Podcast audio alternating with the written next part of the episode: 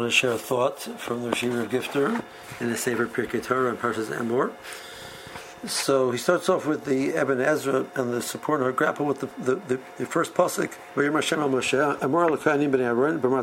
So what's the double lashon of Emor Elokainim and then B'marto So they understand that the Emor Elokainim is referring to the mitzvahs said before there are many mitzvahs which, uh, and the supporter says there are many mitzvahs which the kohen needs to know very well, etc. Everybody, all of Klai has halachas of tuma, but it's much more relevant to the kahanim in the Beis Hamikdash. So all these halachas which I said before, the kahanim need to be given um, a special dosage of focus, etc. The Rishiva says if we're dealing with this point, we're going to accept the point that they're saying that the, the Lashon of Moral Karnim is referring to what is said before, says maybe there could be another reason why the Kahanim were given to it in a separate statement.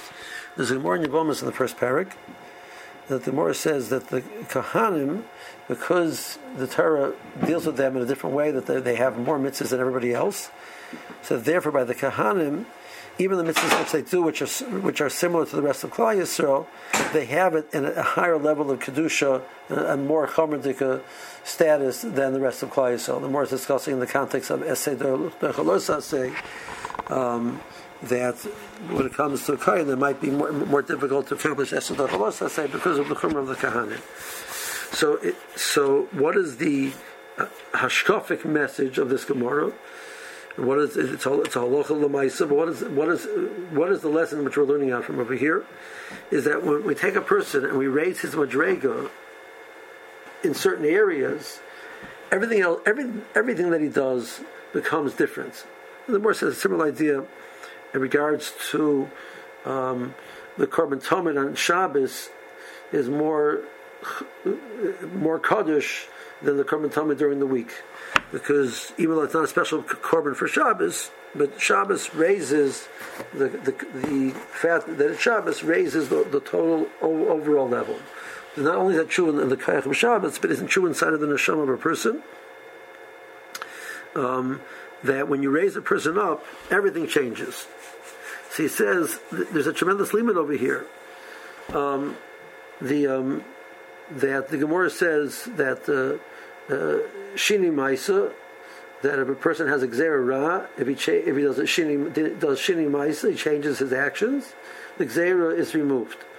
So the more says, for example, if he was ruggled to learn one parak, he should learn two parakim. A person was up that point in time learned one parak of Mishnayos a day, uh, one halacha, whatever it was that he was committed to. If he changes it now, he does two a day.